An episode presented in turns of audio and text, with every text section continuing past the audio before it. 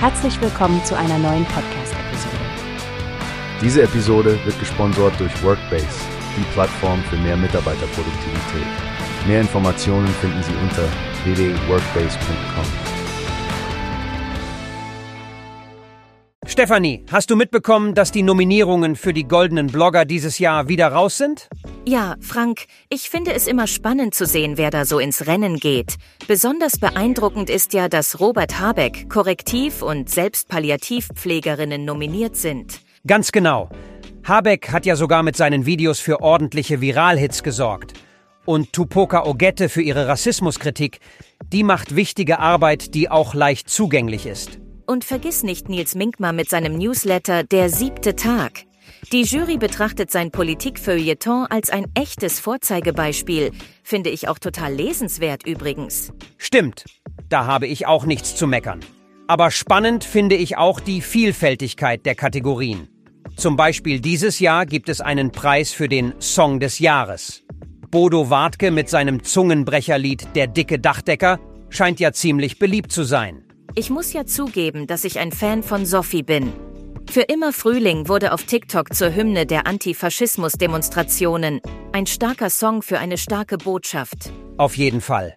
Aber Stefanie, ist es nicht auch interessant zu sehen, wie Prominente wie Judith Rakers mit ihrem Gartenblog oder Sophie Passmann und Joko Winterscheid mit ihrem Podcast auf der Liste stehen?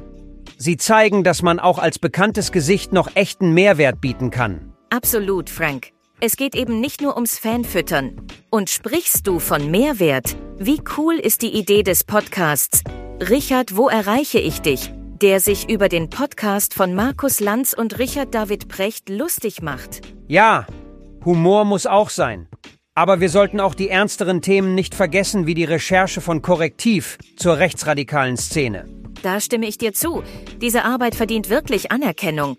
Was denkst du, wer am Ende wohl die Nase vorn haben wird? Oh, das ist immer so schwer zu sagen. Das Schöne ist ja, dass es nicht nur eine Jury-Entscheidung ist, sondern auch ein Online-Voting stattfindet. Das macht's noch spannender.